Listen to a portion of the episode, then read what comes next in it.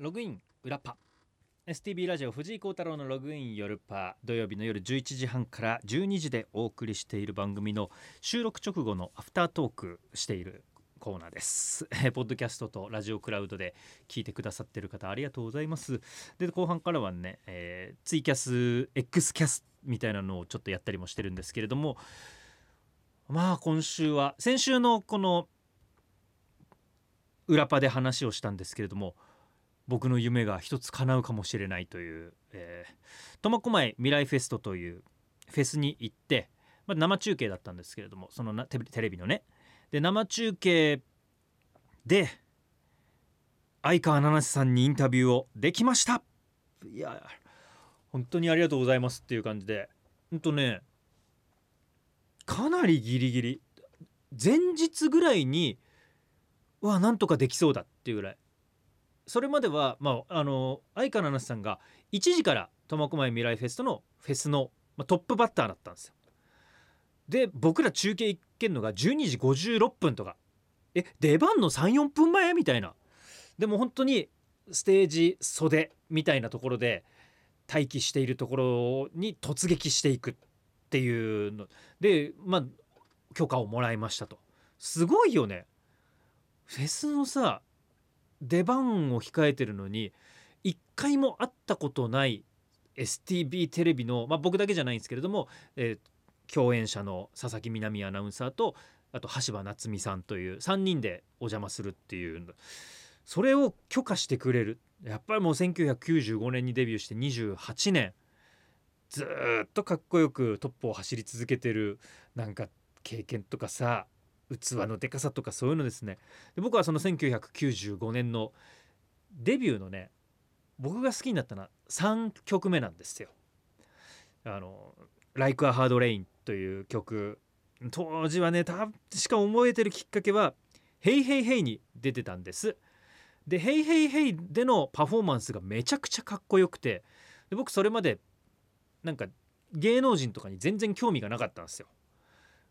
なんだってもう本当にサッカーサッカー好きだったから、まあ、J リーグのねあの選手とかいわゆるカズ北沢とかそういうレベル。福田とかねラモス。とかもうディアスとかね。もうそういうのしか見てなかったから全然周りが小学校34年生の時にあの中山美穂さん可愛いとか言ってたよ。なんかミポリンでもねミポリン可愛いってたのは女の子の方が多かったから「世界中の誰よりきっと」っていう曲が大流行りしてっていう。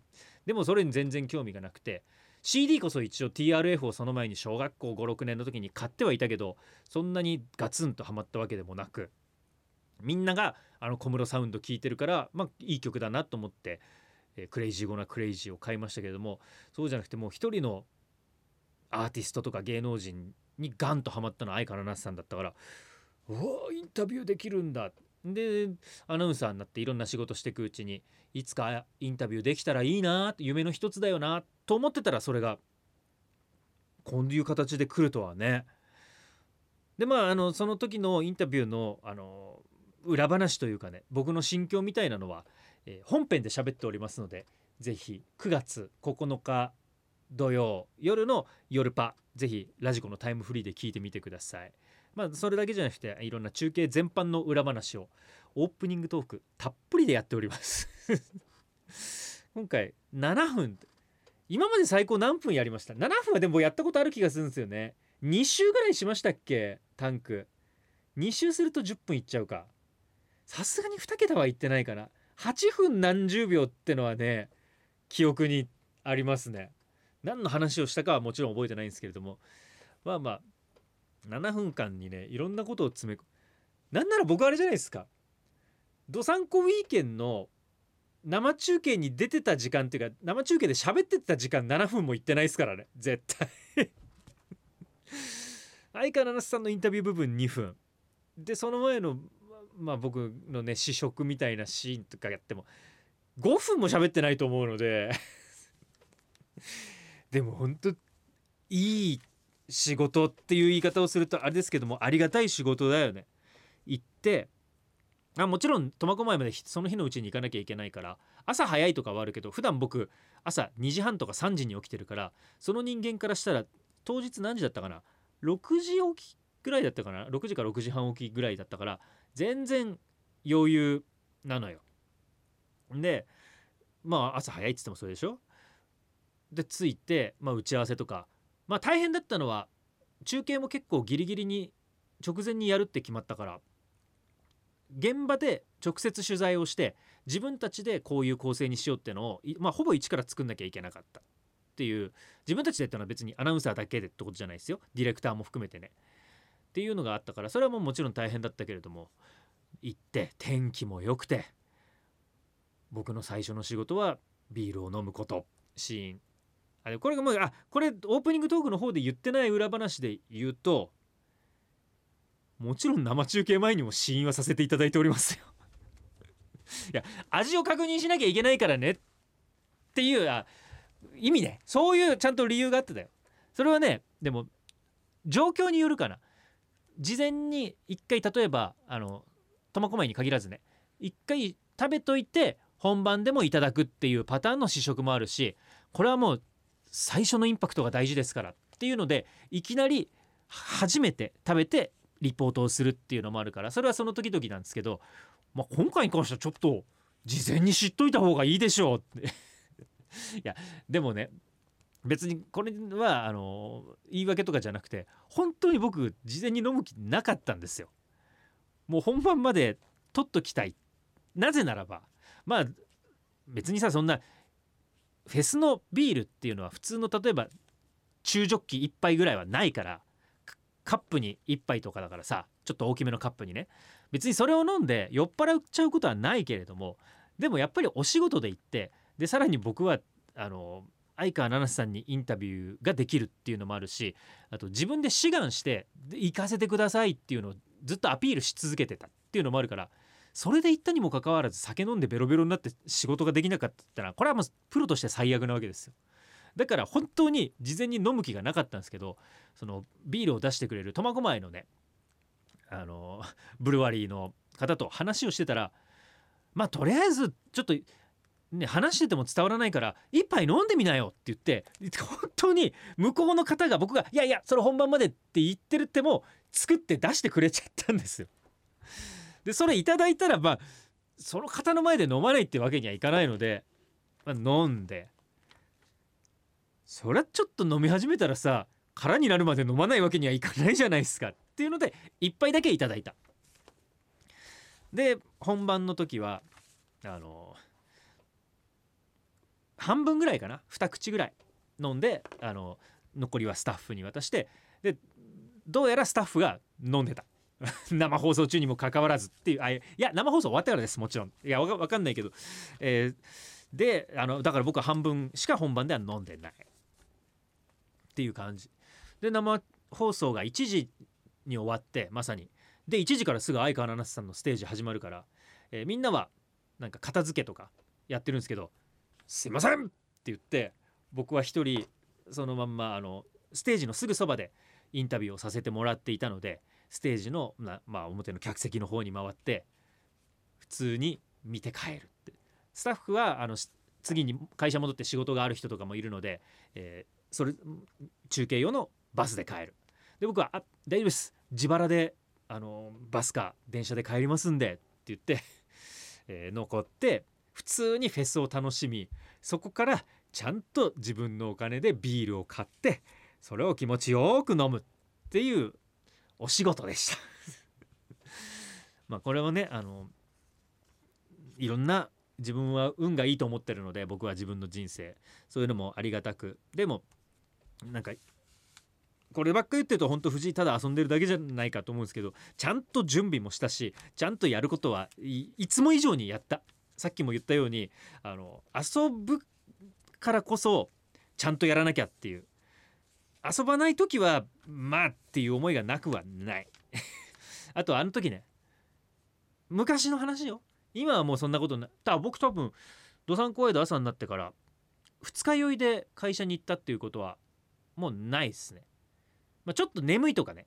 あ昨日飲み過ぎたかな眠いなぐらいのことはあるけど頭痛いとか気持ち悪いで行ったことはないです。ドサンコワイト朝になってから。でもまあ若い頃はそういう時も時々ありました。でそういう時の方がね失敗しないんですよ。なぜならそれも同じ。これ二日酔いで来て失敗したらもう最悪だこれはプロとして。って言ってよりその瞬間だけはめちゃくちゃ集中するんだよね。だからそんなに失敗をしないしいつもよりなんかちゃんとできてたりする。だからまあまあ今回もそうやって自分でなんか楽しむためにはちゃんとやらないとって。で失敗したらさ放送で失敗してその後ライブを見るとかだったら僕はね結構引きずる方なんですよ自分の失敗を。うわあの時こういやよかったなとか。なんであそこで、まあ、噛むとかはそんなに気にしないけどなんであそこでこういう返しができなかったんだろうとかって気になっちゃってライブに集中できないとか次の飲み会に集中できないとか僕結構あるので。だから、うん、そういう風にしたくないっていうのもあってちゃんと仕事はちゃんとでやろう。で終わったらあのみんなとは切り離してもらってライブはライブで楽しもうっていうね。まあそこのメリハリはつけたかなっていう感じで。はい、であの放送でもちょっと言いましたけれども、えー、そこにわざわざ会いに来てくれたヨルパリスナーさんもいたしあとは、まあ、僕がいるっていうのを知らずに、えー、会場で声かけてくれていつも朝見てますとかログインヨルパーって声かけてくれる 方とかねいらっしゃってねあよかったなって。まあ、あの苫小牧でそういうお祭りがあったっていうことねフェス自体もすごいなんかあなんかこれだけ大きな人たちが苫小牧に来て盛り上げて。で去年もねやったけど去年よりもねだいぶお客さんも入ったらしいっていうのを聞いてるのでいやいや良かったです。本当にあのありがとうございました。じゃあキャスをちょっとだけしますか。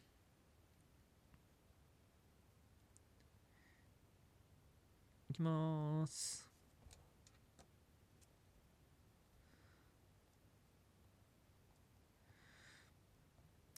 少しだけ配信しますね。と。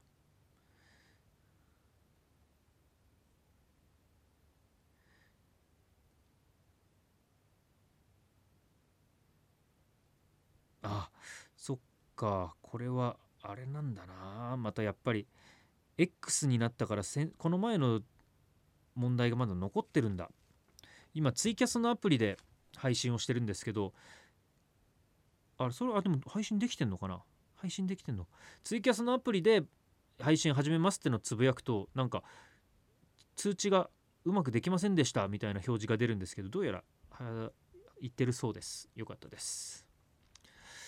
はい金曜日のお昼。今日は11時40分いつもより若干収録開始はね早かったんですけれども。もう9月オータムフェストが始まりましたよ。今日から。配信されてる時で言うと昨日からっていうことになりますがこれを撮ってるのは金曜日のお昼です。今回は結構ね夏のビアガーデンは大通りのビアガーデン何回行ったかな？3回行ったかな？最初の2回はね本当に一瞬1杯だけ飲んでうわこのまんまだったら1回も行かずに終わるっていう気がして行ける時に行こうっていうのでえー、1回まずどうしてもあそこに行きたかったんです。11丁目のドイツ村っていうのは、えーと、普段この札幌では飲めないドイツビールホフブロイっていう、えーと、ミュンヘンのビアケラービアハウスのビールがあると。で僕は2000あれはコロナのさあこの話はしてないのかな？ぼやかしてたぐらいが。最初の年コロナ。2020年。僕がえっ、と夏休みまあ遅い夏休みみたいな感じで1年に1回のリフレッシュ休暇っていうのを取ってるタイミングで、えっと、北海道が緊急事態宣言になった。僕はもう北海道にいなかったんですけれども旅先で北海道が緊急事態宣言っていうのになったらしいよ。っていう情報が入ってきて。でももうさ旅に出ちゃってるからわからないんですよ。でその時に僕はドイツにおりました。でその時あの両親と行ってたんですけどね。ドイツのあのホフブロイハウスっていうビアハウスでまあ美味しかったし現地で飲む雰囲気とかあとはま両親といった思い出とかが、えー、すごい良くて。でそこのビールが飲めるっていうのがドイツ村だったのでそこに行ったんです。一人で。真っ昼間にドサンコワイド朝終えて。で1杯だけ結構そこのビールまあドイツビール本場のが来るから高いんですよ。ジョッキっていうかちょっとなんか逆三角形のタンブラーあるじゃないですか。ちょっと大きめの。それ1杯で1800円。だったけどまあこれはもう飲む機会ないしと思ってそれとソーセージだけで飲んで。夏にね両親が来たんです札幌に。でその時もビアガーデン始まってる時で両親にも教えたら両親も2人で行ってました。で飲んでた。で僕はその時は仕事かなんかで一緒には行けなかったんですけど。そうそうそう。でそれが1回でしょ？でもう1回が、まあ、ドイツ村は行ったけれどもいわゆるベターなビアガーデンの方行ってなかったからそれも友達とちょっと一杯だけどうしても夏の間に味わいたいって言って行って本当に一杯だけ飲んだ。でそうこうしてたら終了3日前ぐらいで1回行けるタイミングがあってその時は結構しっかりと飲みましたね。っていうのがビアガーデンの思い出。そこからオータムフェストがこれから今日から始まったと。北斗。オータムフェスの前に大通公園で北海道の自治体が出店したふるさと祭り。あ今回じゃなくてね。あオータムフェストの前にっていうのはその期間の前じゃなくてオータムフェストというイベント自体がそもそも札幌で始まる前にってことだきっと。大通公園で北海道の自治体が出店したふるさと祭りビンゴ大会をやっていて一等の東京ディズニーランド旅行ペア航空券付きを当てたのが懐かしい。すごえー、あらあらあら。そしてパン君あと賞味期限に屈しない。なかなかの金額でってのはこれあれ。ホフブラウンのビールですね。そうなのよ。だからもう僕は1杯しか飲めなかった。2杯目飲んだらねちょっといやこれビール2杯で3600円かっていうのはちょっといけなかった。けど1杯はどうしても飲みたかった。オータムフェストどうしますか？僕はね毎年あれなんです。古平町がチップのいろり焼きっていうのを出すんですけどこれは会期中に何回も食べますね。うん。ああとはまあその時々かな。今回もあれなのかな。10丁目ぐらいの肉横丁みたいな肉10丁目か。とかね。ラーメンのところもあるし。いやいや行ける限り行きたいですけれどもね。どうだろう。結構ね9月のお仕事が忙しいんですよ。あここでちょっと言うけれども、えっと、来週の収録は木曜日になります。それもお仕事の関係で。えー、なので、えっと、ツイキャスはできるかどうかはわからない。はい。うん。さあ、ぜひ。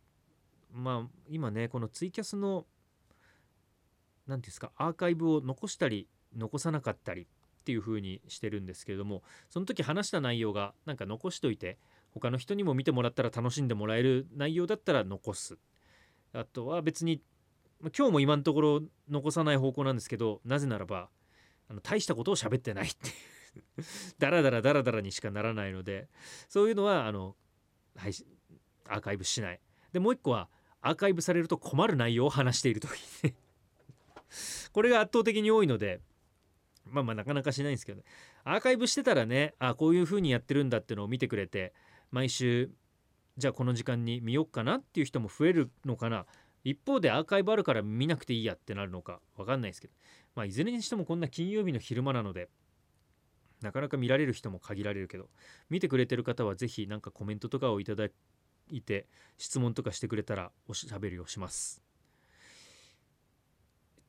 とジャニーズのことに関しては喋れません。喋れませんっていうか喋るほどのあの知識もあの情報も持ち合わせておりませんので。まあなんかすごいすごい光景でしたねっていうのと結構うちの会社の中もすごい光景だったかな。その時間は割とみんなガーッとテレビの前に集まって注目するみたいなね。うんなあとなんだろうね。9月。あそうだ。僕のさあれどうなってんだろう。ちょっとゲームの話をしようかな。普段なかなか。これどうやったら見えるんだけど僕が今あのスマホゲームってあんまりやらないんです。あんまりやらないんですかうんとやる。めっちゃ携帯いじってるし一日の間で。いじってるけどやるのがもう決まってるんですよ。パワーサッカーっていう実況パワフルサッカーっていうあのパワープロのサクセスモードっていう選手を作り上げるコーナーがあるんですけどそれのサッカー選手を作るっていうもの。と、えー、プロ野球スピリッツ。プロスピエス。これはまあ毎年ねあの e スポーツの代表決定戦っていうのの中継をやらせてもらってるのでそこから始めてその前にやってたのかな？まあでもそこからハマって、まあ、やってるこの2個なんです。でその他はなんかちょこちょこ話題になったらやろうとは思ってインストールするんですよ。例えばパワープロアプリも入ってるんだけどもう開いてもいないずっと。で PUBG も入ってるけれども開いてない。あとコードギアス反逆のルルーシュロストカラーズもちょっとチュートリアルぐらいはやったけどもうやってない。あとなんだキャンディークラッシュというパズルゲームですね。これもやってない。麻雀。天国杯ってのが入ってるね。やってないね。あれゲームは意外とそそんなものなのかな。なんですけどここ最近でポポッとやりたいあこれも入ってるね。コナミ J リーグ。のやつ。でもこれもやってない。あとダビパクという、えー、競走馬を育てるゲームも入ってるけどやってない。あ一時期これやったね。ラブライブスクールアイドルフェスティバルこれは一時期めちゃくちゃやったけどどっかからでやめやめちゃっても全くやってないですね。っていう中で、えー、ここ1ヶ月ぐらいにねやりたいものがポンポンとリリースされるんです。1個はされて、えーファイナルファンタジー7エバークライシスっていうこれがね昨日配信になってるんですね。だから僕はダウンロード予約だけはしてたのでダウンロードされているのに今日気づいて、まあ、これからやりますっていう。FF の16のプレステ5もまだやってないのでそれも気になるんですけど FF7 のはねやりたい。でさらにもう一個パワープロの僕が本編でも何回も喋った栄冠ナインという高校野球のチームを作る。育てるっていうのがあるんですけどそれの栄冠ナインに特化したアプリが出る。もうちょっとで。でこれがもうもう楽しみで楽しみでね僕は廃人になるかもしれないというそれぐらい。うん。だからまあちょっとねゲームの話もまたしたいっすよね。この前セガの話しましたけれども。えーツイッター有効大北海道祭り楽しかったです。食欲の秋学びの秋スポーツの秋を満喫したいですよ。じゃあオータムフェストとかねコンサドーレとかね、えー、08金銭化広告でよく見るあれとかあれとかやろうぜ。どれだろうな。あのー、金塊と斧を振りかざしてるやつと 主人公がいてピンを抜いていくやつかな。それかえー、っとタンクトップ一丁のマフィア的なやつが、えー、喧嘩して銃を奪ってどっちを助けるとかで、ま、あの美女とあの なんとかを選びながら戦っていくやつかな。で あれさもうずっともうネタになってるんですけどあのゲームほとんど出てこないらしいですね。全然別のなんか陣取りゲームか城作っていくで敵に攻め込まれないようにしたりとか敵を攻め込むっていうゲームののミニゲームとしてあのピンを抜くやつがあるらしいですね。あのピン抜くやつはねめっちゃやりたいですけどね。あれに特化したゲームとかなんか出てたらしいですね。あのそこの会社が出したんじゃなくてもうよく見るそれをまとめたアプリっていうのが出てそれはちょっと興味はありますけれどもね。うん。とマクロスもやりたかったんだよな。マクロスフロンティアの音ゲーね。昔で言うと AKB の音ゲーは結構やった。もう本当に僕がピークだった時。それはちょっとだけ課金しましたね。今のはしてないけど千何百円とか課金したこともありますね。っていう感じ。うん。はい。でえー、と今回の「ヨルパ」の本編で言いますとアニメの話というかあのシティーハンターに寄せた内容になっておりますのでぜひお聞きください、えーこのポッドキャストラジオクラウドキャスを聞いてくれてる見てくれてる方にも参加していただくようなコーナーもありますのでそちらもぜひチェックしてください。じゃあ今日はこんなもんでね。えーっと前と合わせて全部で25分半ぐらいの配信になっております。